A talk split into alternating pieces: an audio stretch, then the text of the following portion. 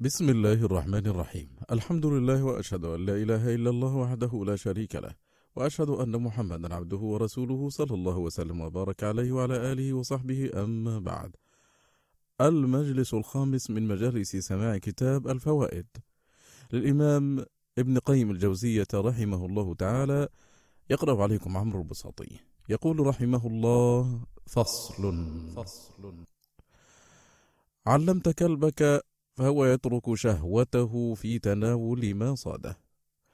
احتراما لنعمتك وخوفا من سطوتك. وكما علمك معلم الشرع وأنت لا تقبل. حرم صيد الجاهل والممسك لنفسه. فما ظن الجاهل الذي أعماله لهوى نفسه؟ جمع فيك عقل الملك وشهوة البهيمة وهوى الشيطان وأنت للغالب عليك من الثلاثة.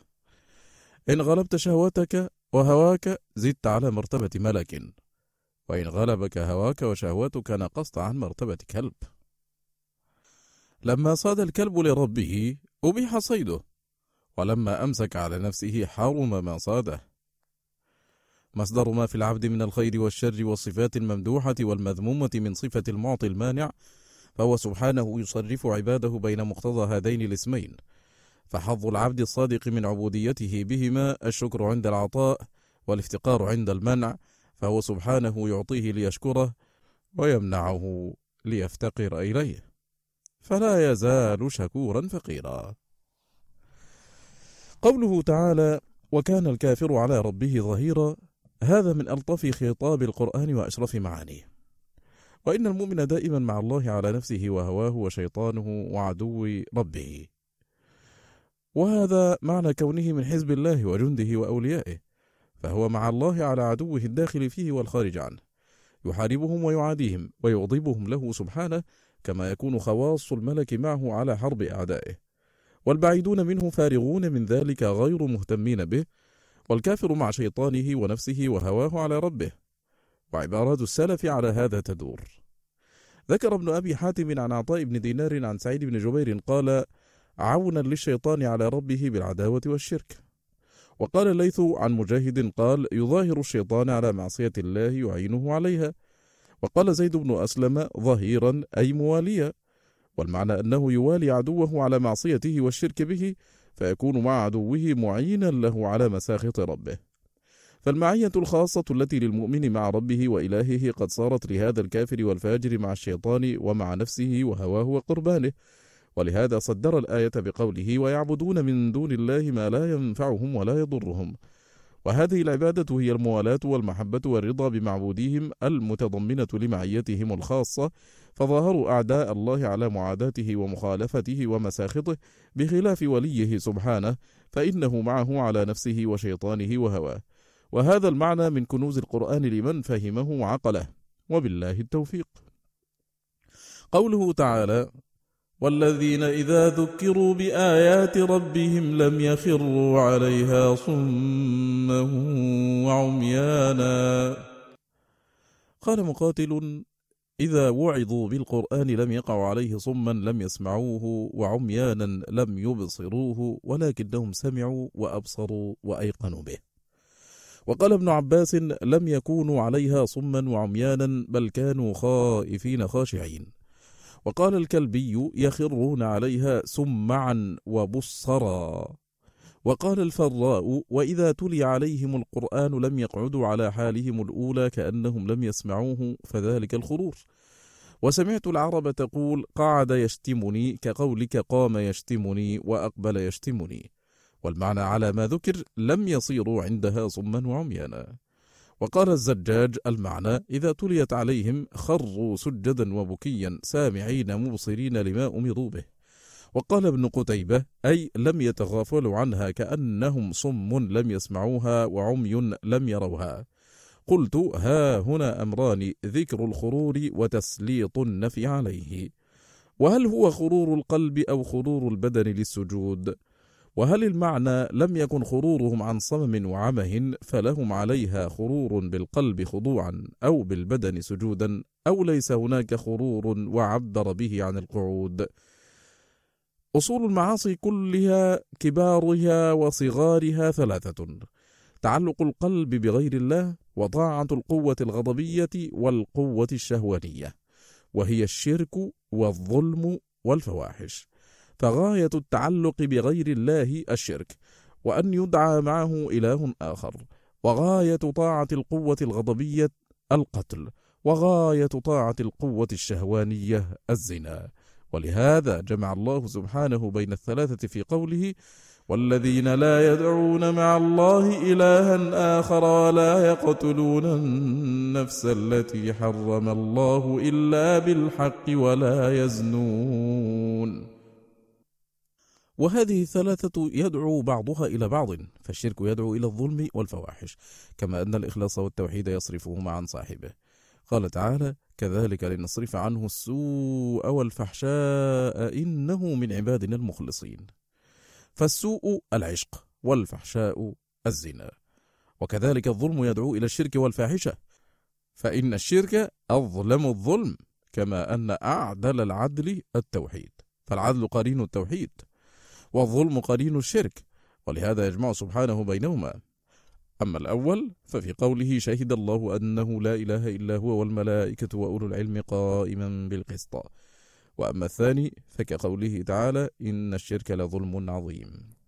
والفاحشة تدعو إلى الشرك والظلم ولا سيما إذا قويت إرادتها ولم تحصل إلا بنوع من الظلم والاستعانة بالسحر والشيطان.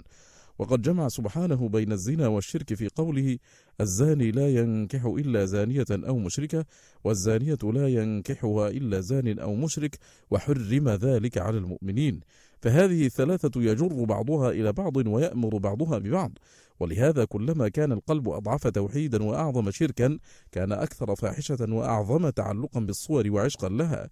ونظير هذا قوله تعالى فما أوتيتم من شيء فمتاع الحياة الدنيا وما عند الله خير وأبقى للذين آمنوا وعلى ربهم يتوكلون والذين يجتنبون كبائر الإثم والفواحش وإذا ما غضبوا هم يغفرون فأخبر أن ما عنده خير لمن آمن به وتوكل عليه وهذا هو التوحيد ثم قال والذين يجتنبون كبائر الإثم والفواحش فهذا اجتناب داعي القوة الشهوانية ثم قال وإذا ما غضبوا هم يغفرون فهذا مخالفة القوة الغضبية فجمع بين التوحيد والعفة والعدل التي هي جماع الخير كله.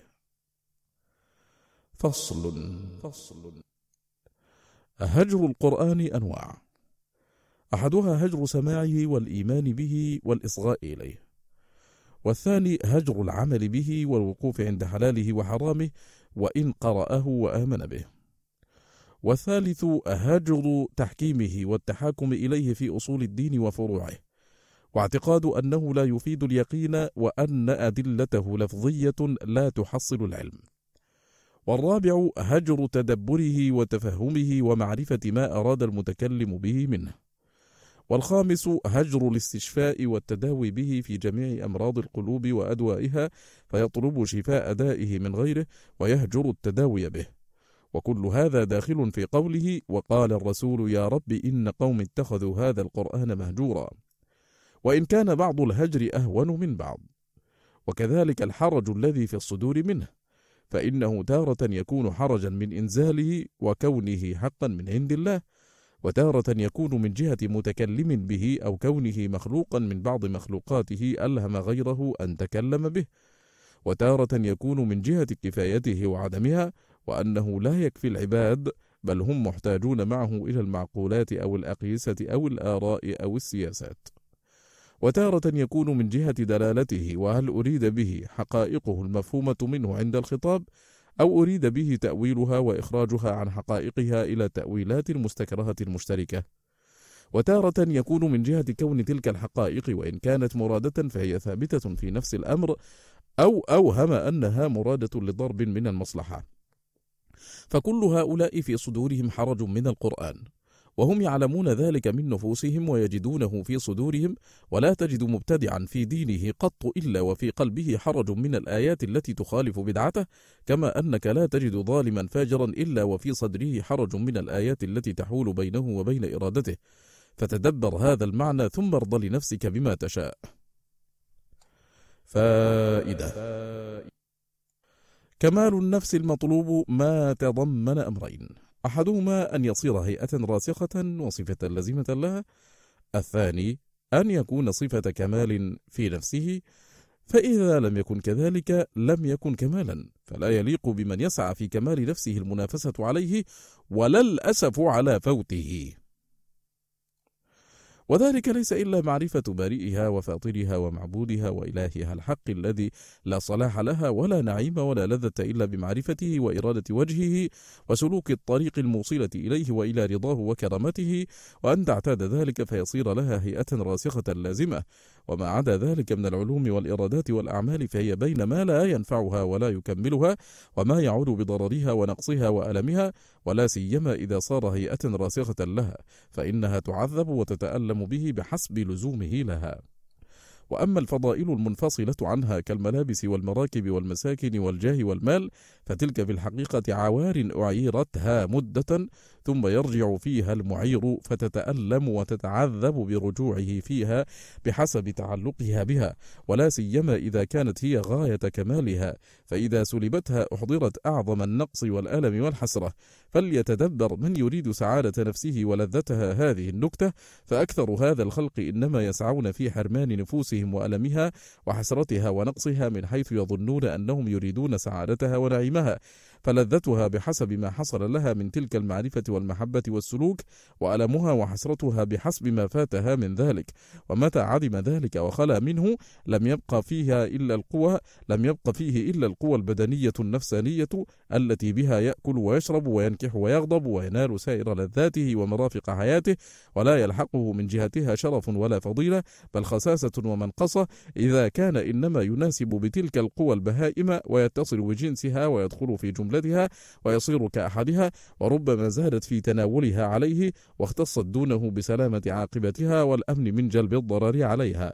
فكمال تشاركك فيه البهائم وتزيد عليك وتختص عنك فيه بسلامة العاقبة حقيق أن تهجره إلى الكمال الحقيقي الذي لا كمال سواه وبالله التوفيق.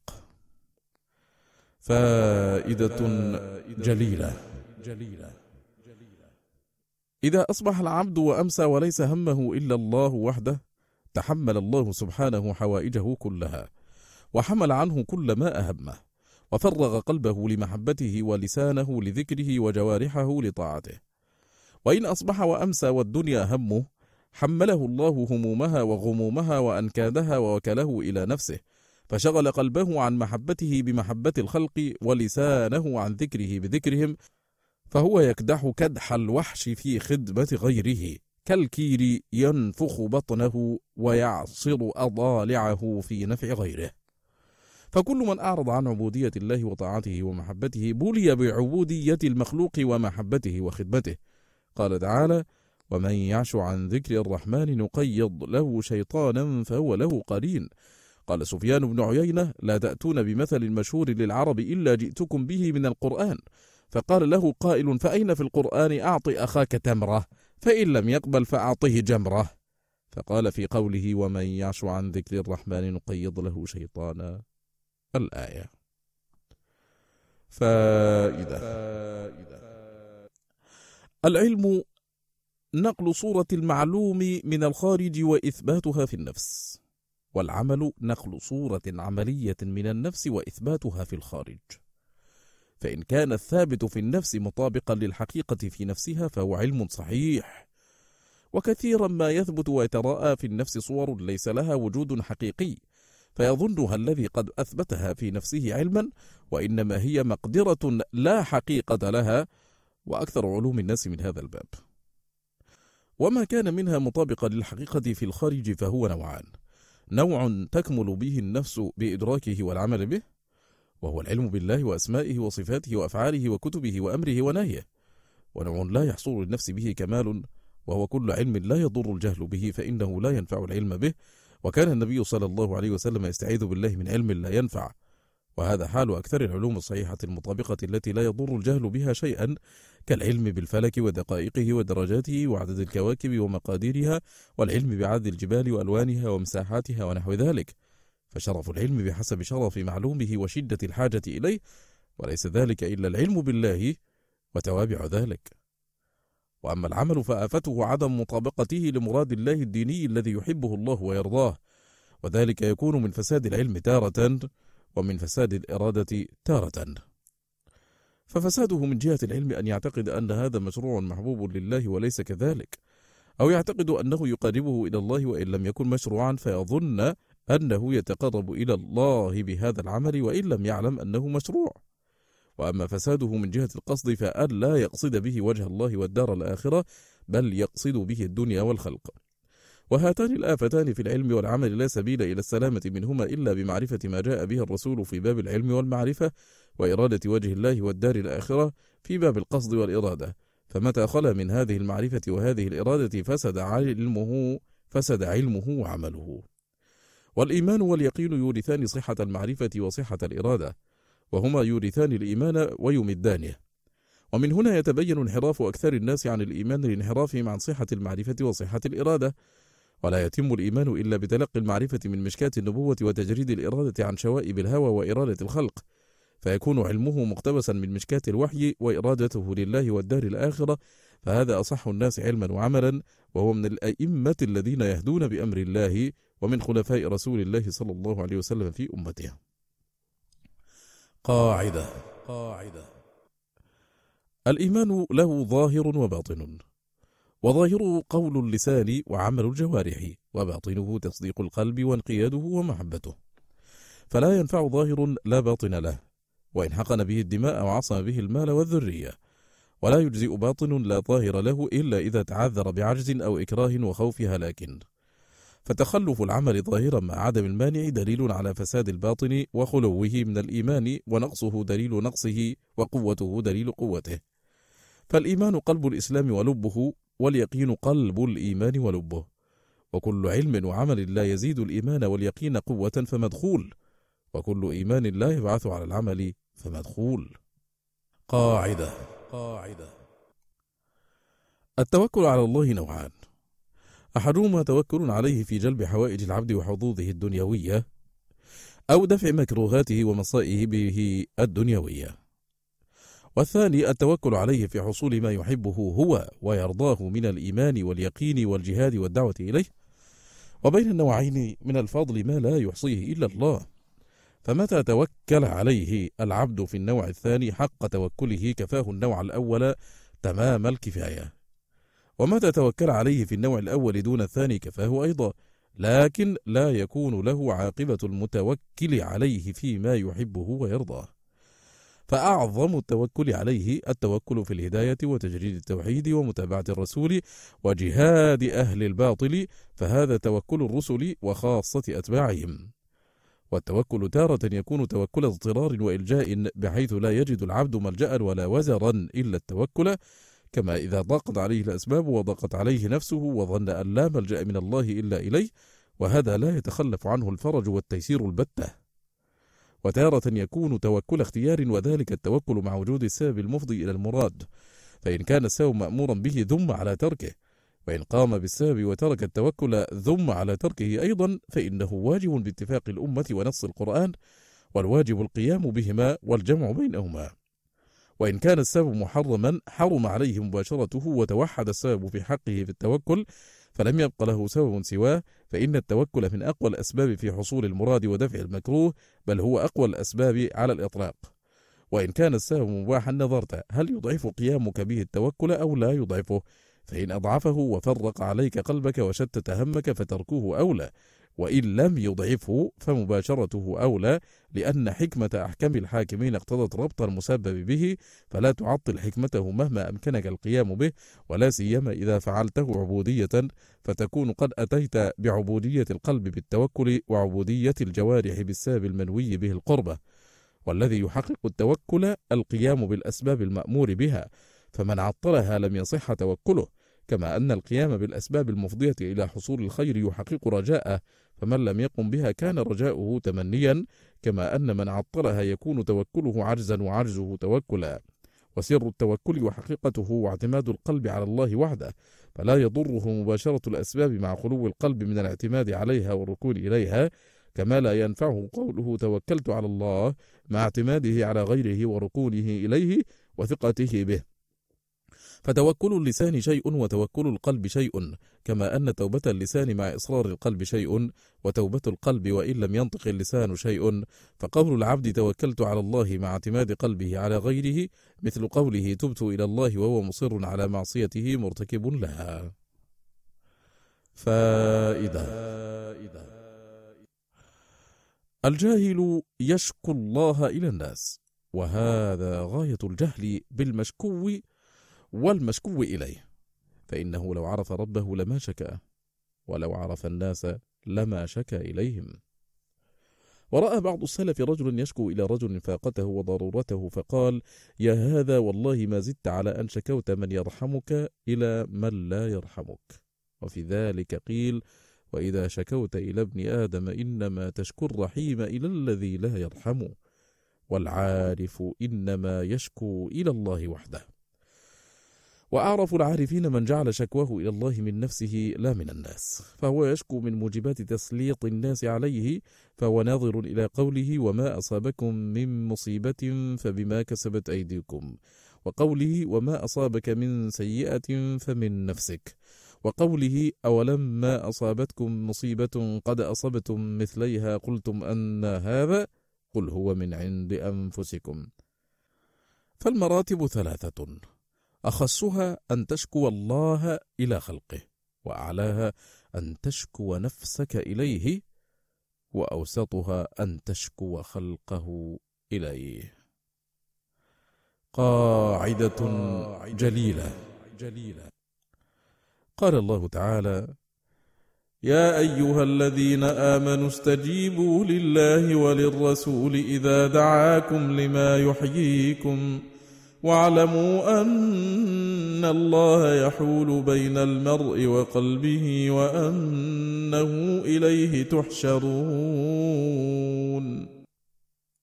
فتضمنت هذه الآية أمورا. أحدها أن الحياة النافعة إنما تحصل بالاستجابة لله ورسوله فمن لم تحصل له هذه الاستجابة فلا حياة له وإن كانت له حياة حياة بهيمية مشتركة بينه وبين أرذل الحيوانات. فالحياة الحقيقية الطيبة هي حياة من استجاب لله والرسول ظاهرا وباطنا فهؤلاء هم الأحياء وإن ماتوا وغيرهم أموات وإن كانوا أحياء الأبدان ولهذا كان أكمل الناس حياة أكملهم استجابة لدعوة الرسول فإن كل ما دعا إليه ففيه الحياة فمن فاته جزء منه فاته جزء من الحياة وفيه من الحياة بحسب ما استجاب للرسول. قال مجاهد لما يحييكم يعني للحق، وقال قتادة هو هذا القرآن فيه الحياة والنجاة والعصمة في الدنيا والآخرة. وقال السدي هو الإسلام أحياهم به بعد موتهم بالكفر.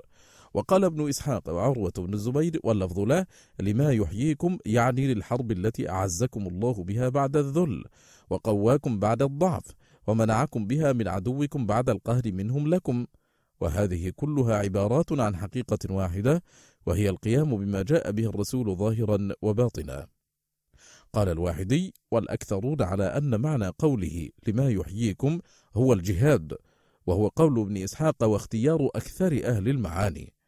قال الفراء إذا دعاكم إلى إحياء أمركم بجهاد عدوكم يريد أن أمر أن أمرهم إنما يقوى بالحرب والجهاد فلو تركوا الجهاد ضعف أمرهم واجترأ عليهم عدوهم. قلت الجهاد من أعظم ما يحييهم به في الدنيا وفي البرزخ وفي الآخرة. أما في الدنيا فإن قوتهم وقهرهم لعدوهم بالجهاد. وأما في البرزخ فقد قال تعالى ولا تحسبن الذين قتلوا في سبيل الله أمواتا بل أحياء عند ربهم يرزقون وأما في الآخرة فإن حظ المجاهدين والشهداء من حياتها ونعيمها أعظم من حظ غيرهم. ولهذا قال ابن قتيبة لما يحييكم يعني الشهادة وقال بعض المفسرين لما يحييكم يعني الجنة فإنها دار الحيوان وفيها الحياة الدائمة الطيبة.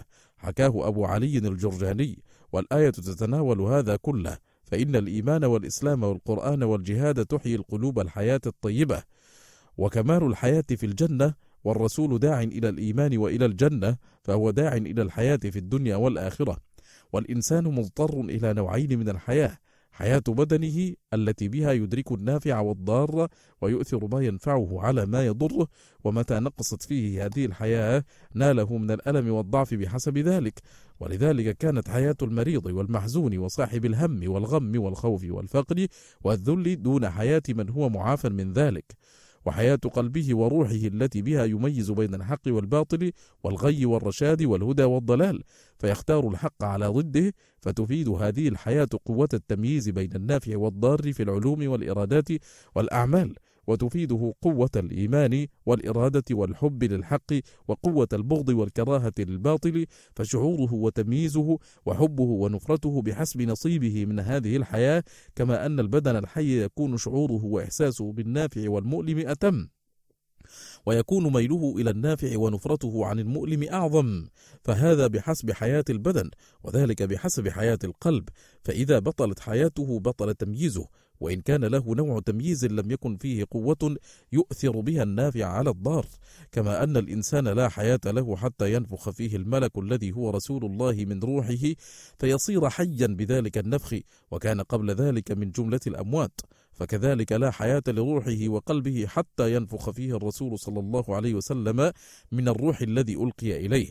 قال تعالى ينزل الملائكة بالروح من أمره على من يشاء من عباده. وقال يلقي الروح من أمره على من يشاء من عباده. وقال وكذلك أوحينا إليك روحا من أمرنا ما كنت تدري ما الكتاب ولا الإيمان ولكن جعلناه نورا نهدي به من نشاء من عبادنا. فأخبر أن وحيه روح ونور. فالحياة والاستنارة موقوفة على نفخ الرسول الملكي والرسول البشري. فمن أصابه نفخ الرسول الملكي ونفخ الرسول البشري حصلت له الحياتان ومن حصل له نفخ الملك دون نفخ الرسول حصلت له إحدى الحياتين وفاتته الأخرى. قال تعالى أو من كان ميتا فأحييناه وجعلنا له نورا يمشي به في الناس كمن مثله في الظلمات ليس بخارج منها فجمع له بين النور والحياة كما جمع لمن أعرض عن كتابه بين الموت والظلمة. قال ابن عباس وجميع المفسرين كان كافرا ضالا فهديناه. وقوله وجعلنا له نورا يمشي به في الناس يتضمن أمورا. أحدها أنه يمشي في الناس بالنور وهم في الظلمة فمثله ومثلهم كمثل قوم أظلم عليهم الليل فضلوا ولم يهتدوا للطريق وآخر معه نور يمشي به في الطريق ويراها ويرى ما يحذره فيها. وثانيها أنه يمشي فيهم بنوره فهم يقتبسون منه لحاجتهم إلى النور. وثالثها أنه يمشي بنوره يوم القيامة على الصراط إذا بقي أهل الشرك والنفاق في ظلمات شركهم ونفاقهم. وقوله واعلموا أن الله يحول بين المرء وقلبه المشهور في الآية أنه يحول بين المؤمن وبين الكفر وبين الكافر وبين الإيمان ويحول بين أهل طاعته وبين معصيته وبين أهل معصيته وبين طاعته. وهذا قول ابن عباس وجمهور المفسرين. وفي الآية قول آخر إن المعنى أنه سبحانه قريب من قلبه لا تخفى عليه خافية فهو بينه وبين قلبه. ذكره الواحدي عن قتادة وكأن هذا أنسب بالسياق لأن الاستجابة أصلها بالقلب فلا تنفع الاستجابة بالبدن دون القلب فإن الله سبحانه بين العبد وبين قلبه فيعلم هل استجاب له قلبه وهل أضمر ذلك أو أضمر خلافه. وعلى القول الأول فوجه المناسبة أنكم إن تثاقلتم عن الاستجابة وأبطأتم عنها فلا تأمنوا أن الله يحول بينكم وبين قلوبكم فلا يمكنكم بعد ذلك من الاستجابة عقوبة لكم على تركها بعد وضوح الحق واستبانته. فيكون قوله ونقلب أفئدتهم وأبصارهم كما لم يؤمنوا به أول مرة وقوله فلما زاغوا أزاغ الله قلوبهم وقوله فما كانوا ليؤمنوا بما كذبوا من قبل. ففي الآية تحذير عن ترك الاستجابة بالقلب وإن استجاب بالجوارح. وفي الآية سر آخر وهو أنه جمع لهم بين الشرع والأمر بين الشرع والأمر به وهو الاستجابة وبين القدر والإيمان به فهي كقوله لمن شاء منكم أن يستقيم وما تشاءون إلا أن يشاء الله رب العالمين وقوله فمن شاء ذكره وما يذكرون إلا أن يشاء الله والله أعلم. فائدة جليلة. قوله تعالى كتب عليكم القتال وهو كره لكم وعسى أن تكرهوا شيئا وهو خير لكم وعسى أن تحبوا شيئا وهو شر لكم والله يعلم وأنتم لا تعلمون. وقوله عز وجل فإن كرهتموهن فعسى أن تكرهوا شيئا ويجعل الله فيه خيرا كثيرا. فالآية الأولى في الجهاد الذي هو كمال القوة الغضبية. والثانية في النكاح الذي هو كمال القوة الشهوانية. فالعبد يكره مواجهة عدوه بقوته الغضبية خشية على نفسه منه. وهذا المكروه خير له في معاشه ومعاده. ويحب الموادعة والمتاركة وهذا المحبوب شر له في معاشه ومعاده. وكذلك يكره المرأة لوصف من أوصافها. وله في إمساكها خير كثير لا يعرفه. ويحب المرأة لوصف من أوصافها وله في إمساكها شر كثير لا يعرفه. فالإنسان كما وصفه به خالقه ظلوم جهول. فلا ينبغي أن يجعل المعيار على ما يضره وينفعه ميله وحبه ونفرته وبغضه. بل المعيار على ذلك ما اختاره الله له بأمره ونهيه. فأنفع الأشياء له على الإطلاق طاعة ربه بظاهره وباطنه. وأضر الأشياء عليه على الإطلاق معصيته بظاهره وباطنه. فإذا قام بطاعته وعبوديته مخلصا له فكل ما يجري عليه مما يكرهه يكون خيرا له. وإذا تخلى عن طاعته وعبوديته فكل ما هو فيه من محبوب هو شر له. فمن صحت له معرفة ربه والفقه في أسمائه وصفاته علم يقينا أن المكروهات التي تصيبه والمحن التي تنزل به فيها ضروب من المصالح والمنافع التي لا يحصيها علمه ولا فكرته. بل مصلحة العبد فيما يكره أعظم منها فيما يحب فعامة مصالح النفوس في مكروهاتها كما أن عامة مضارها وأسباب هلكتها في محبوباتها. فانظر إلى غارس جنة من الجنات خبير بالفلاحة غرس جنة وتعاهدها بالسقي والإصلاح. حتى أثمرت أشجارها فأقبل عليها يفصل أوصالها ويقطع أغصانها لعلمه أنها لو خليت على حالها لم تطب ثمرتها فيطعمها من شجرة طيبة الثمرة.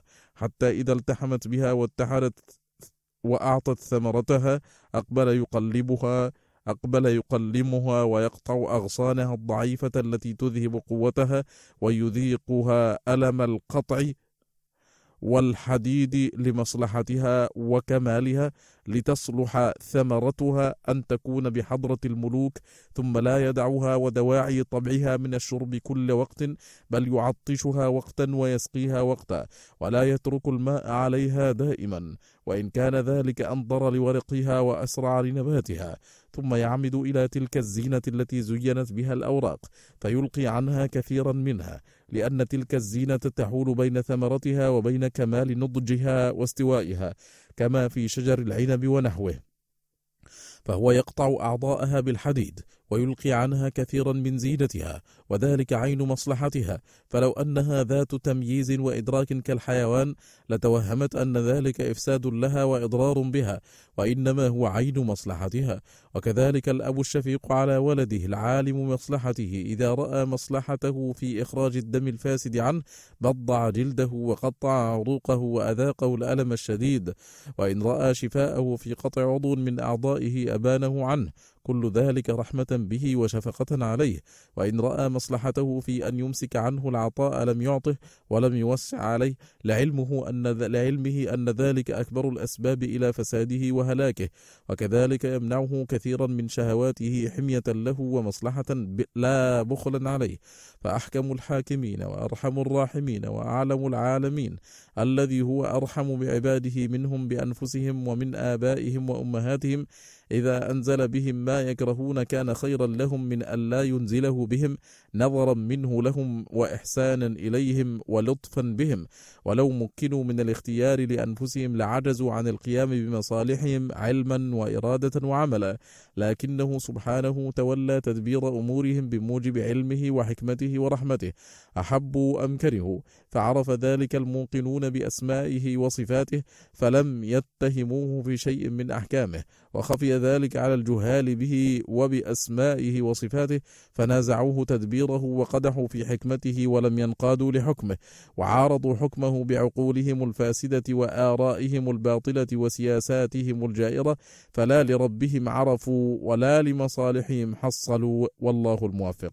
ومتى ظفر العبد بهذه المعرفة سكن في الدنيا قبل الآخرة في جنة لا يشبه نعيمها إلا نعيم جنة الآخرة فإنه لا يزال راضيا عن ربه والرضا جنة الدنيا ومستراح العارفين.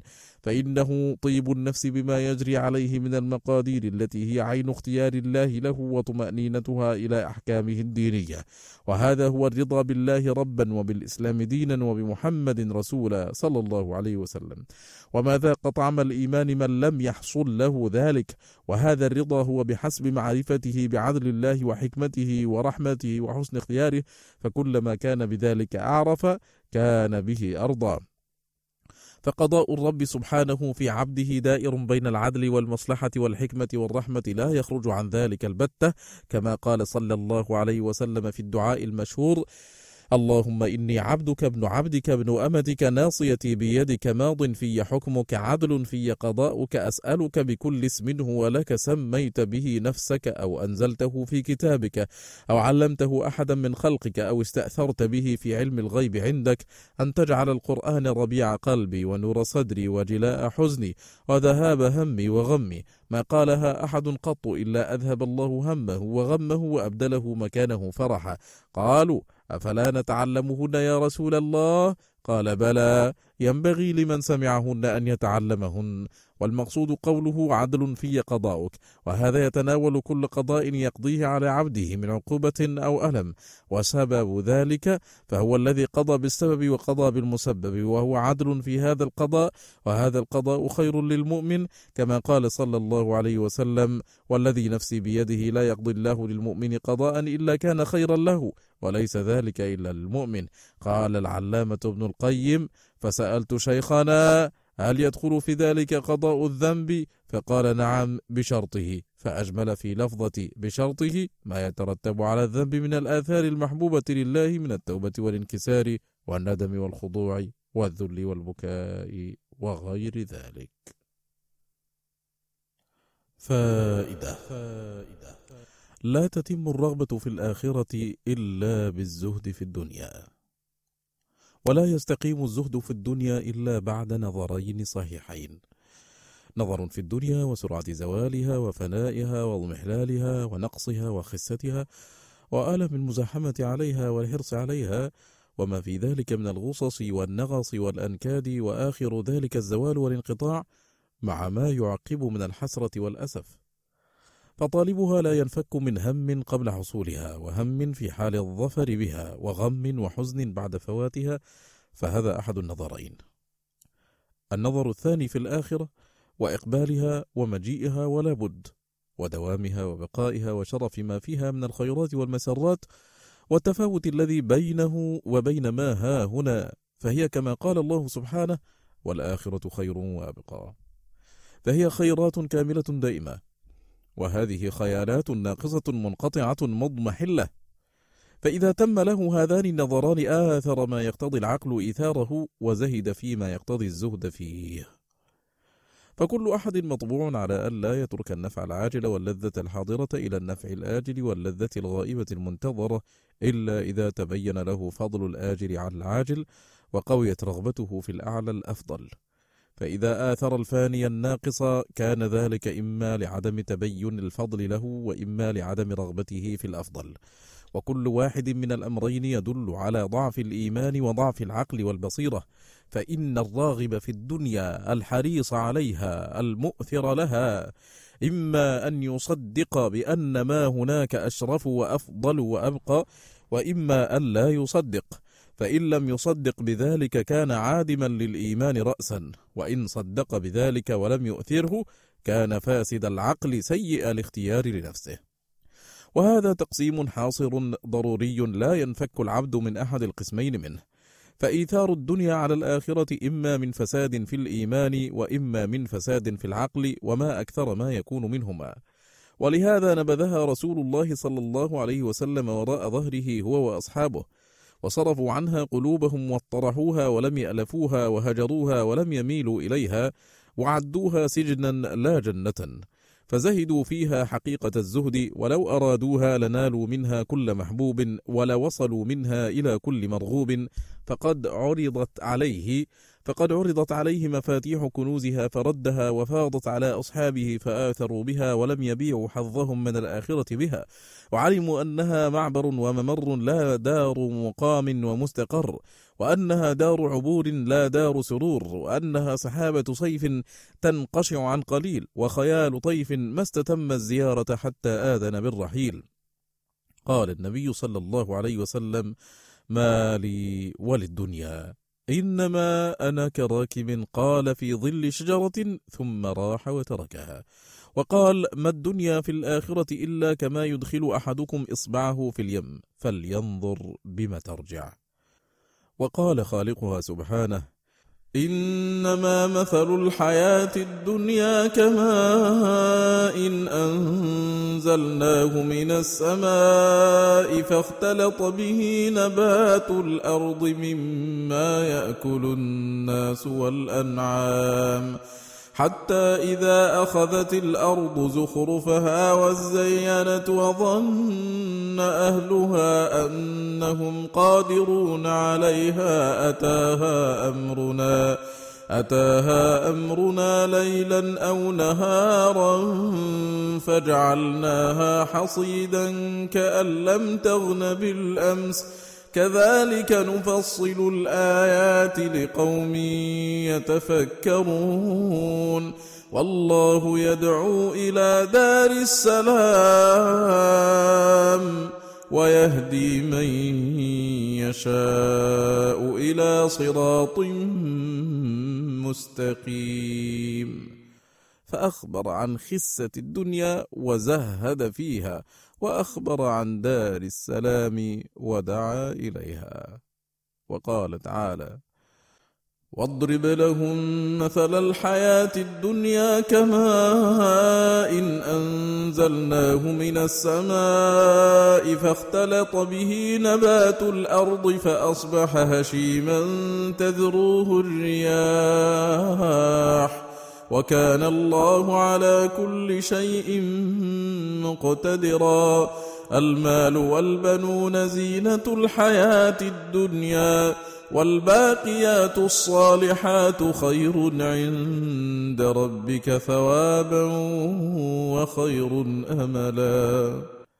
وقال تعالى اعلموا انما الحياة الدنيا لعب ولهو وزينة وتفاخر بينكم وتفاخر بينكم وتكاثر في الأموال والأولاد كمثل غيث أعجب الكفار نباته أعجب الكفار نباته ثم يهيج فتراه مصفرا ثم يكون حطاما.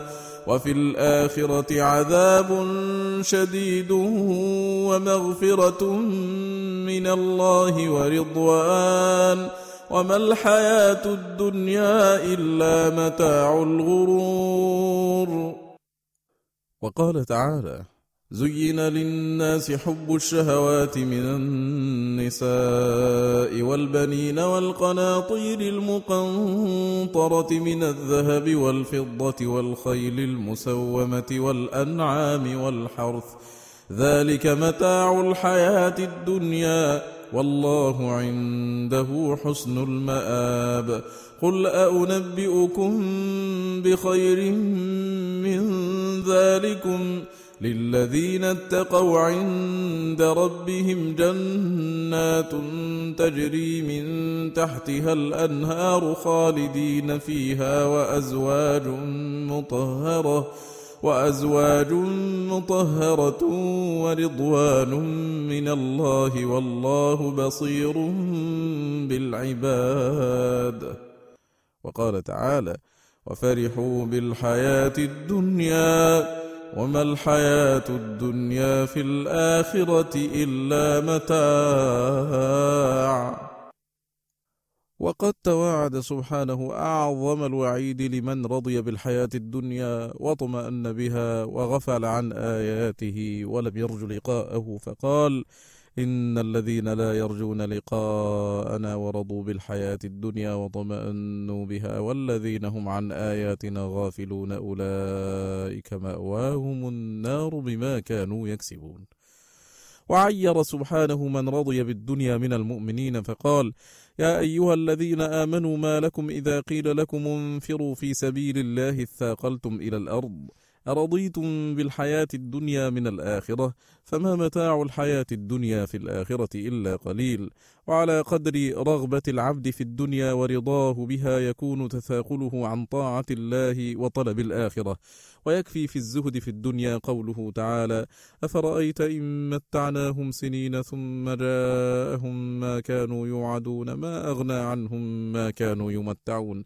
وقوله ويوم يحشرهم كأن لم يلبثوا إلا ساعة من النهار يتعارفون بينهم وقوله كأنهم يوم يرون ما يوعدون لم يلبثوا إلا ساعة من نهار بلاغ فهل يهلك إلا القوم الفاسقون؟ وقوله تعالى يسألونك عن الساعة أيان مرساها؟ فيما أنت من ذكراها إلى ربك منتهاها إنما أنت منذر من يخشاها كأنهم يوم يرونها لم يلبثوا إلا عشية أو ضحاها. وقوله ويوم تقوم الساعة يقسم المجرمون ما لبثوا غير ساعة. وقوله قال كم لبثتم في الأرض عدد سنين؟ قالوا لبثنا يوما أو بعض يوم فاسأل العادين. قال إن لبثتم إلا قليلا لو أنكم كنتم تعلمون. وقوله يوم ينفخ في الصور ونحشر المجرمين يومئذ زرقا يتخافتون بينهم إن لبثتم إلا عشرا. نحن أعلم بما يقولون إذ يقول أمثلهم طريقة إن لبثتم إلا يوما. والله المستعان وعليه التكلان. إلى هنا ينتهي مجلسنا هذا. على خير بإذن الله نلقاكم في مجلس آخر وصلى الله وسلم وبارك على سيدنا محمد وآله وصحبه والسلام عليكم ورحمة الله وبركاته.